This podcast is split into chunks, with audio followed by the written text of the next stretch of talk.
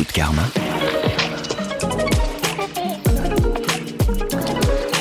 Bonjour, je suis Bina Paradin-Mikoto. Food Karma. L'alimentation peut être un acte heureux et positif pour améliorer notre karma et non synonyme d'inquiétude et de stress. J'échange dans Food Karma avec des acteurs qui œuvrent pour une alimentation bonne pour nos papilles, mais aussi pour notre santé et la planète.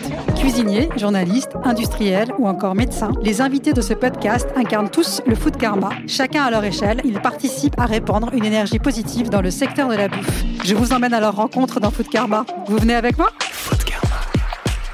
Bonjour et bienvenue sur Food Karma. Je suis très heureuse d'accueillir Sonia Esgulian. Bonjour Sonia. Bonjour Bina. Sonia, tu es cuisinière. Tu as eu plusieurs vies. Tu as d'abord été journaliste, puis tu as ouvert un restaurant, mmh. L'Oxalis à Lyon. Ton blog propose l'extraordinaire d'une cuisinière pas ordinaire. Tu te consacres aujourd'hui à l'écriture culinaire. Tes ouvrages sont illustrés par les très belles photos de ton mari Emmanuel Auger. Tu as publié l'année dernière Vivre, un très joli livre fait maison et financé sur Kiss Kiss Bank Bank où tu partages la vie du potager de ton père et les recettes qu'elle t'inspire. Tu es aussi consultante pour des marques alimentaires. Je suis depuis très longtemps ce que tu fais et j'adore ta vision de la cuisine. Tu as cette touche magique qui apporte de la beauté à tout. J'avoue même que pendant longtemps, je regardais tes plats sans les refaire. C'est en te rencontrant il y a une bonne dizaine d'années dans un événement culinaire et en goûtant tes fantastiques raviolis arméniens que je me suis mise à faire tes recettes. J'admire ton sens de la poésie et je voulais donc discuter avec toi de comment rendre la cuisine poétique. Bah déjà, je suis très touchée par ton portrait. Food Karma. Food Karma. Comment t'es venu le goût de cette cuisine pleine de poésie que tu partages aujourd'hui dans tes ouvrages et sur les réseaux sociaux ? En fait, euh, je suis née dans une famille arménienne euh, qui euh, se réunissait toujours autour d'une grande table. Alors le cliché peut paraître un petit peu euh, euh, basique comme ça quand on le raconte. Mais euh, en fait, depuis l'âge de quatre ans, je vois euh, ces images qui défilent euh, dans ma tête de grandes tablées sous la tonnelle de vigne de, de ma grand-mère, qui était maraîchère, et qui, quand elle avait du temps libre, passait son temps à faire à manger pour ces grandes tablées. Alors pour moi, la cuisine... Ben, en fait, on vivait toujours avec euh, mes oncles, mes tantes, euh, les cousins. Moi, j'avais l'impression qu'une famille, c'était un petit peu ce modèle-là, c'est-à-dire que c'était pas juste le papa, la maman, le frère et la sœur, ce qui était notre petit groupe familial, c'était aussi les grands-parents, les oncles, les tantes, les, t- les Toute cousins. Toute la tribu qui va Donc avec. Donc on était euh, toujours en tribu. Moi, je pensais que c'était ça la vie. Après, j'ai compris, plus grande, que les gens vivaient dans, une, euh, dans un cercle plus restreint.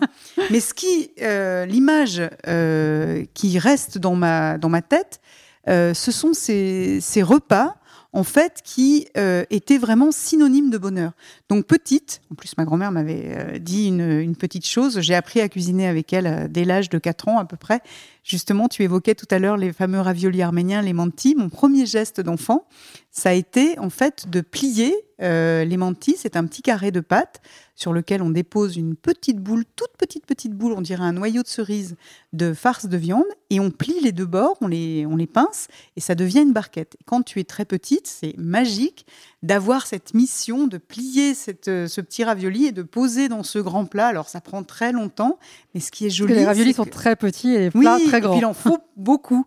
Et ce qui est chouette, c'est qu'en fait, on cuisinait rarement seul dans la cuisine. Il y avait toujours les voisines, les tantes, tout le monde venait un petit peu papoter, et tout le monde mettait la main à la pâte. Et c'était très joyeux. Moi, j'ai toujours eu ça en tête. Et ma grand-mère me disait, si tu veux trouver un mari, il faut que tu saches cuisiner. Donc, j'avais quand même une certaine pression pour apprendre à cuisiner.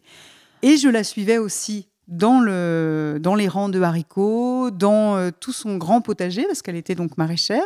Et elle préparait régulièrement ses légumes en, euh, comment dire, euh, utilisant tous les produits. Ça, ça va me revenir des années après, pour tout ce que je fais autour de l'anti-gaspi. Cette idée de ne rien jeter et euh, en fait, de ce qui a poussé. Je crois que la poésie que je tire de, bah de, de mon univers culinaire, c'est que je n'ai jamais abordé la cuisine d'un point de vue technique. Je n'ai pratiquement euh, aucune vraie technique de cuisine. Euh, les premières recettes que j'ai apprises, euh, par exemple, la pâte à ravioles. Ma grand-mère m'expliquait euh, à peu près la quantité euh, d'eau, quelques fois d'œufs selon la, la recette, ou simplement de l'eau et de la farine. Euh, on mélangeait ces ingrédients, on touchait le lobe de son oreille et elle me disait quand la pâte a la texture du lobe de ton oreille, elle est réussie. Donc je n'ai pas vraiment appris la cuisine avec des techniques, des pesées, euh, des choses très rigoureuses. C'est d'ailleurs pour ça que je fais peu de pâtisserie, parce que pour moi, la pâtisserie, ça ressemble un peu à des équations mathématiques. C'est extrêmement précis, extrêmement rigoureux. Donc, je suis moins tentée par la pâtisserie. Euh, et donc, cette poésie-là, je l'ai toujours euh, considérée comme un des ingrédients de la cuisine. Donc, je regarde euh, mes ingrédients euh, avec un regard un tout petit peu décalé.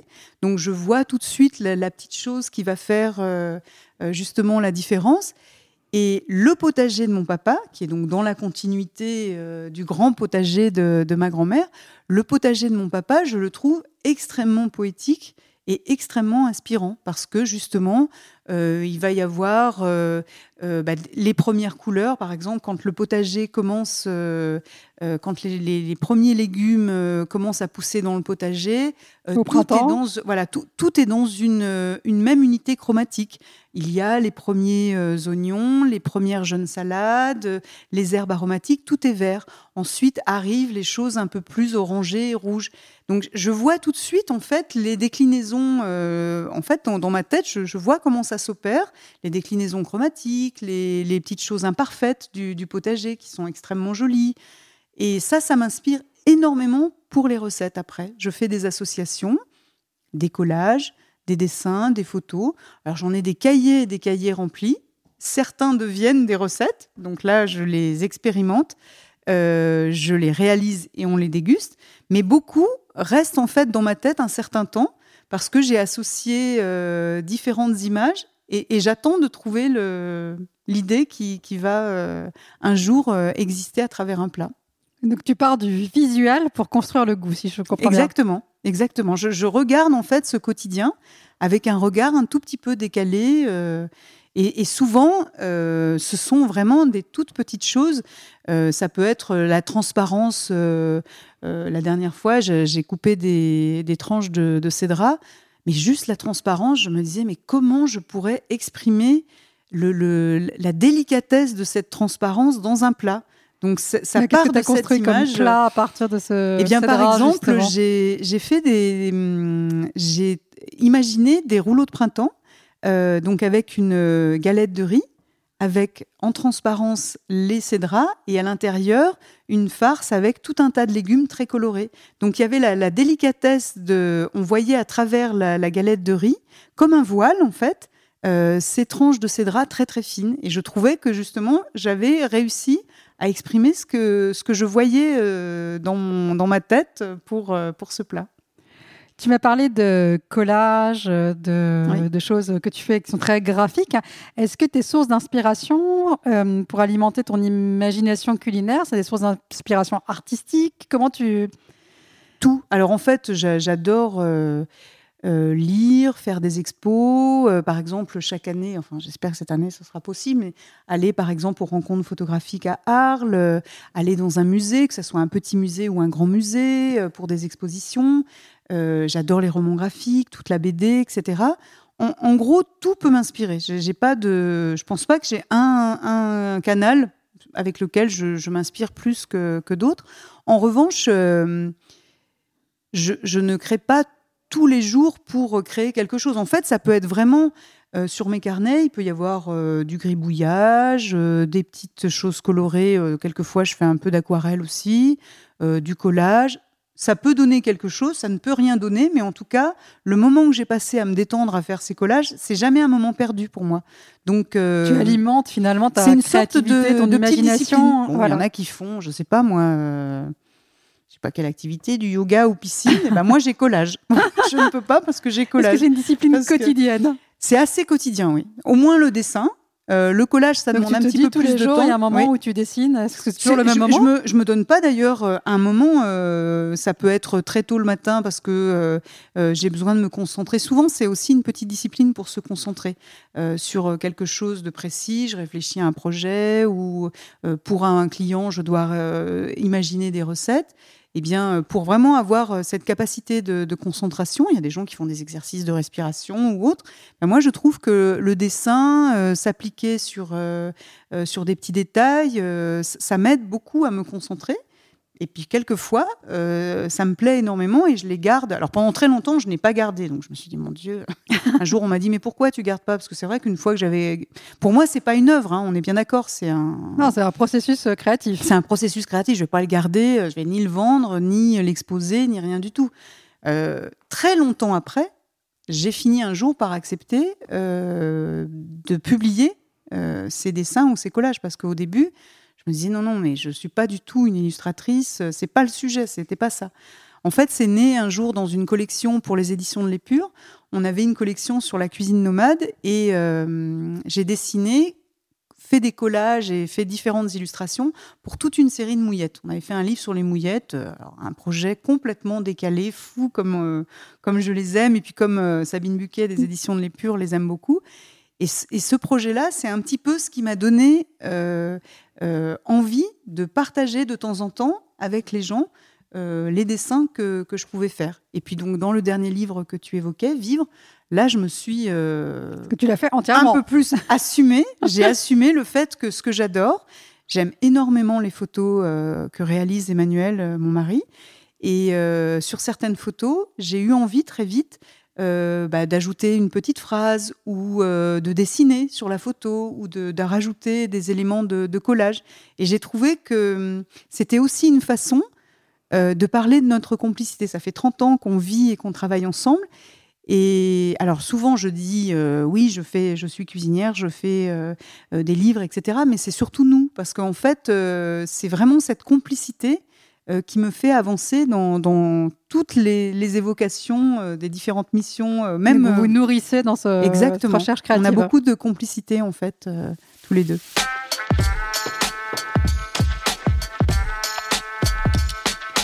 Si on est novice et qu'on trouve que ce que tu fais est très beau, qu'on aurait envie de se lancer euh, dans un peu de poésie dans sa cuisine, quel conseil tu donnerais ? Ben, en fait, de, de se lâcher, parce que très souvent, euh, on est bloqué par une image. Moi, je dis, on, c'est une façon de, de présenter les choses. Alors, quelquefois, j'ai, alors, je pense être très proche du quotidien. C'est vrai que je, euh, des fois, je me dis, euh, c'est très simple, et quelques personnes me re, font remarquer que bah, ce qui me paraît simple n'est peut-être pas très simple pour, pour tout le monde, le plus grand nombre. Mais je crois quand même que fondamentalement, Euh, un grand nombre, alors il y, y a des recettes un peu plus sophistiquées que je réalise, mais un grand nombre de mes recettes sont très accessibles. Je suggère une présentation, mais on peut un petit peu épurer, parce que euh, je parlais il y a quelques jours d'une, d'une recette que je trouve formidable, une recette de saison. Euh, nous sommes euh, dans la saison des oranges sanguines, jusqu'à la fin du mois d'avril, profitons-en, c'est court, donc euh, il faut manger des oranges sanguines. Et euh, alors, on peut les déguster en jus, on peut en faire des gâteaux. Moi, j'aime beaucoup, par exemple, les oranges avec les légumes. Et je proposais des poireaux vinaigrettes avec des oranges simplement coupées en tranches fines, grillées, euh, et la vinaigrette euh, réalisée avec, euh, à la place du vinaigre, ce fameux jus d'orange sanguine. C'est très simple. Alors, si on veut faire très joli, on fait la, la présentation que je présente sur Instagram, mais on peut euh, faire une présentation beaucoup plus simple et savourer cette association superbe entre très le poireau inattendu. Et voilà. Et euh, de temps en temps, je propose aussi un poivre un peu insolite ou une, un mélange d'épices. Mais je dis aux gens, surtout si vous n'avez pas, faites imaginez avec autre chose. Euh, vous n'avez pas, euh, je ne sais pas moi, le super zaatar qui vient de je ne sais où. Eh bien, mettez un tout petit peu de cumin ou faites votre propre petit mélange. Tentez, amusez-vous, parce que la cuisine, pour moi, avant tout, c'est une question de liberté. Je pense que c'est le fait que je sois autodidacte m'a, m'a donné beaucoup de liberté. Je n'ai jamais euh, souffert de ne pas avoir de formation culinaire. J'ai tenu un restaurant pendant sept ans. Euh, bah, y a des choses que je faisais euh, un peu décalées, mais je trouve que cette liberté euh, m'a ouvert énormément de territoires, énormément de projets euh, que je n'aurais peut-être pas osé si j'avais eu cette formation un peu plus rigide. Ce message de liberté est très fort, parce que très souvent, on a tendance à penser qu'il faut d'abord avoir fait euh, toutes ces gammes avant oui. de pouvoir composer de la musique, alors qu'en fait, peut-être pas. Je en ne tout pense... cas, pas en cuisine. Je ne pense pas. Je, je pense, alors après, euh, effectivement, tout dépend de, du style de cuisine qu'on a envie de faire. En tout cas, pour moi, dans le restaurant que j'avais imaginé, euh, j'avais tout à fait les possibilités de faire la cuisine qui me plaisait. J'évolue tous les jours parce que tous les jours, je rencontre des gens. Euh, j'adore apprendre. J'espère ne jamais être blasée et avoir toujours la possibilité d'apprendre parce que c'est absolument formidable, même de changer d'avis sur une recette euh, euh, qu'on, qu'on croyait maîtriser. Et c'est quand même extraordinaire de se dire « Mais attends, mais là, je viens de découvrir quelque chose que je trouve formidable, donc je change. » C'est Alors, une évidence. Je, je donne un exemple, parce que c'est effectivement ce que j'ai découvert dans ton livre « Vivre », puisque j'adore les pois aux vinaigrettes. Et je pensais vraiment bien, bien maîtriser cette recette. Et je l'ai refaite avec euh, ta version qui propose des jaunes d'œufs confits dans de la sauce soja. Et j'avoue que tout d'un coup, je me suis dit « On a atteint un autre niveau. » Non, mais en plus, c'est assez simple. Très tu vois simple. Ce que je veux dire, c'est, c'est simple. Et, et il m'arrive très souvent de... D'ailleurs, j'aimerais un jour... Euh, je, je l'avais dit à une éditrice comme ça pour plaisanter, j'aimerais un jour faire une compilation de toutes les recettes que j'ai fait depuis euh, je ne sais pas combien d'années, de faire un ouvrage et de, de, de changer, parce qu'il y a, y a des choses que j'ai changées sur la façon de préparer certaines pâtes à tourte, de, euh, de traiter certains légumes ou autres. Et je trouve ça formidable de dire aux gens, mais vous savez que chaque jour, je change d'avis sur ce que je peux faire et je, j'apprends des nouvelles techniques et je suis tellement heureuse d'avoir vu euh, un reportage euh, sur telle ou telle technique. Je suis, euh, euh, j'adore lire justement pour découvrir euh, les gestes, euh, comment on, on peut travailler à l'autre bout du monde sur tel ou tel produit. Ça apporte une richesse dans, voilà, dans, dans ce qu'on peut faire au quotidien. Et évidemment, on l'adapte parce qu'on n'a pas les mêmes ustensiles, on n'a pas les mêmes produits, mais ça nous montre une autre façon de, de faire les choses. Food Karma. Food Karma. Sonia, tu es aussi la reine du recyclage et de l'upcycling, notamment pour préparer tes fantastiques pique-niques dans le train. Comment t'y prends-tu ? Alors en fait, alors là pour le coup, euh, je décortique. Là, je regarde chaque produit, ça, ça m'amuse parce que c'est presque une expérience. Donc l'idée, c'est euh, souvent, euh, bah, je l'avais fait pour le, le poireau. Je me dis bon, le poireau, ça a plusieurs, euh, euh, comment dire, euh, ça a plusieurs éléments. On a les petites racines, la partie blanche, la partie vert euh, euh, tendre, et puis cette partie vert foncé. Et donc euh, en fonction euh, des textures, alors là, c'est vraiment euh, de façon très empirique. En fonction des textures, le vert un petit peu dur, un petit peu brut comme, euh, comme euh, euh, goût, euh, c'est évident que ça va me servir à faire euh, des petits bouquets garnis que je vais congeler. Ensuite, le vert tendre, c'est vraiment euh, dans les préparations, dans des farces, pour faire euh, euh, du poireau confit dans une tarte ou autre. Et puis, Euh, le blanc, euh, c'est ce qui va partir pour le vi- la vinaigrette ou, euh, par exemple, un truc tout simple. J'avais imaginé un jour euh, faire des dim sum. Une copine me dit « Oh là là, j'adore l'idée de manger ces petits dim sum. Je trouve que ça détend, c'est joli, mais je ne sais pas faire la pâte. » Et j'ai réfléchi un long moment. Je me disais « Mais comment je pourrais aider cette copine euh, pour justement lui donner ce plaisir de, de faire ses petits plats dans ses paniers vapeur ?» Et j'ai eu la, l'idée de couper en fait un tronçon de blanc de poireau, on va dire de trois à quatre centimètres, trois centimètres, euh, de les vider, c'est-à-dire j'enlève le, le centre, il me reste un anneau, donc l'anneau euh, de poireau blanc, que je vais farcir. Donc euh, à l'intérieur, on peut mettre une farce de purée de, de légumes ou de, de crevettes hachées avec euh, euh, des petits oignons ou de poulet ou ce qu'on veut, et on le fait cuire à la vapeur. C'est très amusant, c'est extrêmement joli, et on réussit à et faire des dim sum. Bon. Sans, sans pâte. Donc, on est extrêmement fiers d'avoir fait ce plat qui est extrêmement original, mais qui demande presque pas de technique. Alors là, pour le coup, juste de couper et de pousser avec son, son pouce l'intérieur de ce, de ce cylindre de poireau, juste pour obtenir l'enveloppe. Et en plus, je découvre que les petites racines, en fait, un jour, bon, alors le plus long, c'est de les, les laver, parce qu'elles ont souvent, c'est pas facile de, de bien, bien enlever le sable. Ces racines, quand elles sont vite sautées, frites, et cetera, c'est vif, piquant et c'est hyper intéressant pour booster un petit plat. Donc du coup, bah voilà, c'est en fait par expérience, je, je prends tous les éléments euh, d'un ingrédient et j'essaye de voir euh, ce qui peut marcher. Alors il y a eu des déceptions, hein, par exemple euh, sur les fruits exotiques, euh, ben souvent j'ai pas trouvé d'utilisation parce que c'est compliqué euh, de, d'utiliser euh, des enveloppes de fruits un peu durs euh, ou autres. Euh, mais il y a eu des, des découvertes, par exemple les, les, les, les cosses de petits pois. Je ne les jette plus jamais parce que euh, soit je les, si elles sont vraiment très tendres du, du, du jardin, et là je les fais à peine cuire et je les farcis et je les sers euh, voilà, en petit amuse-bouche ou pour euh, un apéritif. Ou alors j'en fais des veloutés euh, et là c'est extraordinaire. Il y a une couleur incroyable.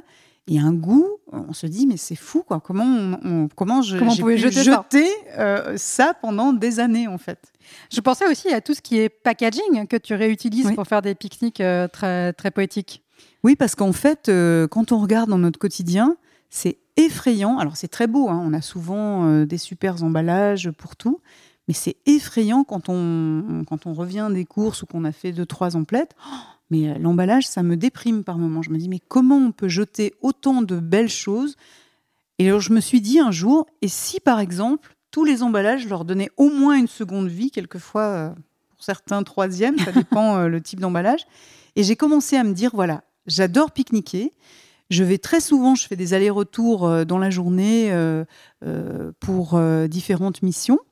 Et euh, bah, je prends le train très tôt. Et bon, je ne vais pas taper sur la S N C F, mais c'est vrai que ce qui est proposé dans le train, c'est vraiment euh, pas terrible à mon goût. Je compatis. Et ce qui est proposé en gare, c'est encore moins euh, compatible avec ce que j'aime. Donc euh, là, ce n'est pas possible. Et donc, je me suis dit, euh, il faudrait que je puisse préparer un petit pique-nique euh, compact, facile à transporter, mais surtout que je puisse jeter tous les emballages euh, à l'arrivée à la gare, mais que ça ne me fende pas le cœur d'être obligée d'acheter à chaque fois des emballages. Je trouve ça complètement ridicule. Et j'ai commencé à regarder ce que j'avais dans mon quotidien. Donc tiens, une boîte à œufs. Il faut qu'elle soit effectivement impeccable, hein, pas du tout euh, souillée, quoi que ce soit. Euh, des petits emballages, des boîtes euh, à gâteaux, euh, enfin tout ce que je peux trouver. Euh, et là, je me suis rendu compte que ça, c'était ext- extrêmement inspirant.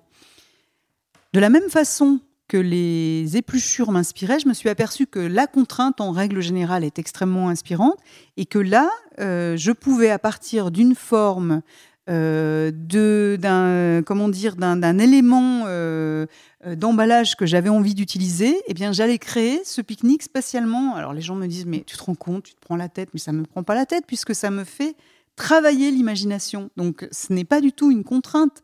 Et franchement... Euh, à chaque fois, alors au début, euh, j'ai fait une fois, deux fois, j'ai vu que ça devenait un jeu, parce que je, je partage euh, ces petits pique-niques sur les réseaux sociaux, et c'est devenu un jeu, et, et j'ai vu aussi le regard des gens dans le T G V qui, comme ça devenait de plus en plus joli, à la fin, j'en arrivais même à, à avoir des petits bouquets euh, de, de fleurs que, que j'avais cueillis dans le potager de mon papa, que, j'en, que, que j'emportais avec moi dans le, le T G V. Et je me souviens d'un monsieur, alors, surtout à six heures trente du matin, il n'y a que des sérieux avec l'ordinateur, ils sont tous avec un casque, ils travaillent très sérieusement. Puis moi, je prends une demi-heure pour prendre mon petit déjeuner, parce que ça me détend. Euh, voilà, après, je travaillerai très efficacement. Et je vois un monsieur très sérieux qui me voit sortir. Alors, j'ai des petits sets de table. Ce sont des, les, mes sets de table, ce sont des feuilles de journaux. Et j'ai plein de tampons que j'ai réalisés. Alors, je les tamponne, je fais une jolie décoration. Après, je prévois donc, euh, les, les petites boîtes que j'ai récupérées avec les différents pique-niques. Alors, je mange très peu de sucré. Donc, c'est souvent des pique-niques salés. Donc, j'ai fait euh, des petits clubs sandwich miniatures. J'ai fait plein, plein de choses, des œufs pochés. Enfin... Et là, ah, je, je vois la tête de, du monsieur en face qui me voit sortir tout mon attirail, plus le petit bouquet, et qui se dit « Mon Dieu, j'ai affaire à une folle !» Sauf que quand je commence à sortir euh, le, les victuailles et qu'il me voit savourer ça pendant une demi-heure, puis après me mettre au travail, là, je suis assez contente parce que je me rends compte que le regard a changé, en fait. Et que les gens se disent « Ah non, mais c'est génial !» J'aimerais avoir la même chose. Et un jour, un monsieur m'a dit, parce qu'en en plus, j'étais avec Emmanuel, on parlait un peu cuisine, et cetera. Et à l'arrivée à Paris, il m'a dit « Madame, ça a été un supplice de voyager à côté de vous. Ça m'a fait beaucoup rire !» Ça m'a fait beaucoup rire, bon, j'avais de la peine, mais bon, je lance un appel à la S N C F. Si vous souhaitez que nous travaillions sur une, euh, une piste, des sortes de petits bento qu'on pourrait euh, vendre comme ça aux, aux gens, euh, pour, euh, bah, parce que ça aussi, ça fait partie euh, de la santé, de l'équilibre, euh, prendre le temps de vivre les choses. C'est-à-dire que souvent, moi, dans le T G V, ce qui me plaît, c'est que j'ai mon petit déjeuner, euh, le soleil va se lever... On réfléchit, on respire, on mange calmement et après, on attaque les choses. On a tous des journées complètement folles. Donc, autant que ce moment-là soit une vraie parenthèse joyeuse, poétique, posée. Et puis, euh, voilà, on peut après euh, redevenir sérieux et se fondre dans la masse. Ouvrir son ordinateur. Voilà. Food Karma. Le podcast qui nous invite à agir dans la bouffe. Food Karma. Pour euh, finir, j'ai un petit questionnaire foodie pour euh, oui. mieux connaître tes goûts. Quel est ton plat euh, favori à partager avec tes amis ou ta famille ? Ouh là là, il y en a tellement, mon Dieu, je ne vais pas pouvoir... Euh... Certainement une fougasse, une fougasse farcie, parce que ça, je trouve que c'est génial, parce qu'il y a à la fois la surprise et puis il y a ce, ce, ce partage. Je la fais souvent avec comme des petits, non, en forme de fleurs, des petites peu. boules, ouais. Et j'aime l'idée de partage. Donc euh, chacun, euh, voilà. Est-ce que tu as un plaisir solitaire, un plat que tu adores manger quand tu es seule ? Ouais. La boîte de sardines. Euh, alors généralement, ce sont des sardines au citron de la Belle-Îloise avec un très bon pain et un beurre que j'ai fait moi-même. Alors par exemple, le dernier beurre en, en date, c'est un beurre avec plein de zestes d'agrumes. Si c'était ton dernier dîner, quel plat aimerais-tu manger ? Alors je pense que ce serait un plat de pâtes en fait, un plat de pâtes hyper simple. Euh, Euh, soit des pâtes au citron, soit des, la pasta à la vongole, euh, parce que ça, c'est quand même... Euh, à les vongole, mon Dieu. Ça fait longtemps que je ne suis pas allée à Naples. Et, euh, non, franchement, ce serait un plat comme ça qui est un très bon plat, mais qui évoque tellement de bons souvenirs, de jolis endroits. De... Voilà, c'est un plat, euh, un plat d'image. C'est-à-dire qu'on mange le plat, on ferme les yeux et on vit euh, un film de, d'une heure comme ça, juste en dégustant. Est-ce que tu as un plaisir inavouable, quelque chose que tu aimes manger, mais dont tu sais très bien que ce n'est pas considéré comme bon ? Bon, j'aime bien le caprice des dieux, je sais pas si c'est un truc. Voilà, exactement, c'est le genre bon, de choses. Le caprice des dieux, c'est un peu le truc fou, quoi, parce que c'est jamais fait comme on a envie, c'est pas moelleux, c'est, c'est des drôles de textures, mais voilà. Alors en plus, j'aime le caprice des dieux sur de la biscotte. C'est un peu étouffe chrétien, mais je trouve que c'est, c'est rigolo, quoi. C'est un petit encas, euh, voilà. Quelle est ton épice préférée ? J'hésite. Le cumin, j'adore. Franchement, le cumin, j'aurais du mal à, à me passer de, de cumin dans ma cuisine. Quel est ton premier souvenir d'épices ? Ah, premier souvenir d'épices. Je... Alors, c'était un mélange que mangeaient mes oncles. Euh... Alors, je ne sais pas le nom. Je sais qu'il venait de Syrie. C'était un mélange qu'ils appelaient bibej. Alors, je sais que ça veut dire poivre, mais c'était un mélange... Euh... Euh, j'ai retrouvé ce mélange des années après en allant euh, en Israël. En fait, c'est un mélange de différents piments, euh, poivrons, et cetera. Oh, alors, c'était un peu le, le, le mélange, euh, le, le truc dont on n'avait pas le droit de, on n'avait pas le droit de le goûter parce que c'était très très fort. Et en même temps, tout le monde, tout le monde, les, les grands de la famille mangeaient ça avec le, le petit tartare arménien, le tchikofté. J'avais tellement envie de goûter. Et puis un jour, j'ai goûté. Évidemment, j'ai la langue en feu, et cetera. Et c'est un sacré, euh, une sacrée découverte des épices là. C'est voilà le, le plaisir interdit. Quel est ton dernier coup de cœur au restaurant ou en livraison ? Ah bah écoute, euh, le dernier, dernier, euh, on va dire que... Alors, je disais tout à l'heure, je ne suis pas trop euh, sucrée, en fait. Je ne suis pas une grande amatrice de gâteaux. J'en mange un tout petit peu, hein, ça, ça me fait plaisir euh, de temps en temps, mais je préfère à la limite manger du pâté en croûte ou autre chose. Mais le dernier plaisir est un plaisir sucré. Euh, c'est une cassata, donc un dessert mmh. sicilien, que j'ai découvert euh, chez Arancher Sicilien. Ce sont des gens qui diffusent à Lyon euh, des super agrumes siciliens. Chaque semaine arrivent des oranges, des citrons, des cédras, et cetera. Et depuis quelque temps, ils accueillent un traiteur euh, italien qui propose des cannolis euh, et des cassata. Quand j'ai vu ce dessert, moi, c'est improbable. C'est un dessert, je, n- je n'aurais pas acheté ce dessert. Euh, mais en fait, ils, me, ils m'ont offert un, un petit dessert à la dégustation. Et le soir, à la maison, j'ai, j'ai découvert... Alors, tout était incroyable. Alors, une dose de sucre incroyable, mais, mais tout, tout est fou. C'est-à-dire qu'il y a une couche de, de pâte d'amande à l'intérieur, un biscuit d'une légèreté incroyable, une sorte de petit biscuit de Savoie avec de la ricotta fraîche. Et... Oh, une merveille. Vraiment une merveille. Aujourd'hui, il y a une urgence pour mieux manger. Quelle est, selon toi, la priorité numéro une pour qu'il y ait une meilleure alimentation accessible au plus grand nombre ? C'est euh, revoir le, nos pratiques d'achat. C'est, c'est, pour mieux manger, il faut mieux acheter. C'est-à-dire acheter différemment. Euh, moi, je suis toujours surprise de, quand on va chez des gens de regarder euh, les frigos, euh, si on est dans la cuisine. Oh, les frigos sont en général mais ultra remplis. On fait une fois les courses au supermarché, on blinde ce, prof, ce pauvre frigo, et cetera. Moi, je pense qu'il y a plein d'initiatives qui, qui voient le jour. Par exemple, à Lyon, il y a des marchés du soir. Je trouve que c'est une idée géniale. Euh, ces marchés sont ouverts de seize heures jusqu'à dix-huit heures, vingt heures ou dix-neuf heures, vingt heures. Ça veut dire que même quand on rentre du boulot, on peut s'arrêter vite fait pour acheter régulièrement, pas trop. Le fait de changer, on s'aperçoit qu'au marché, les choses, ça coûte pas trop cher. Non. Ça dépend, il y, y a quelques marchés qui peuvent être un peu chers, mais la plupart des marchés, franchement, euh, on peut faire des bons achats, surtout si on achète euh, euh, chez le petit producteur de saison, on peut se faire des chouettes trucs. Et puis, retrouver le plaisir de cuisiner ensemble euh, et, et on va se, comment dire, on va découvrir des produits. Faire un pot-au-feu, par exemple, ça peut être top. On, on peut le faire classique, on peut le faire un peu épicé à la, à la vietnamienne, on peut faire un pot-au-feu complètement fou avec d'autres épices. C'est oser des choses. La liberté. Sonia, c'était un grand plaisir d'échanger avec toi. Merci infiniment. Merci Bina. À très bientôt. À bientôt. J'espère que cet épisode vous a plu. N'hésitez pas à le noter cinq étoiles sur votre application favorite. Abonnez-vous à Business of Bouffe pour retrouver tous les épisodes de Food Karma. Retrouvez mes aventures sur mon compte Instagram, Bina Paradin, ou sur mon blog, karmajoie point com. Merci. Food Karma, le podcast qui nous invite à agir dans la bouffe.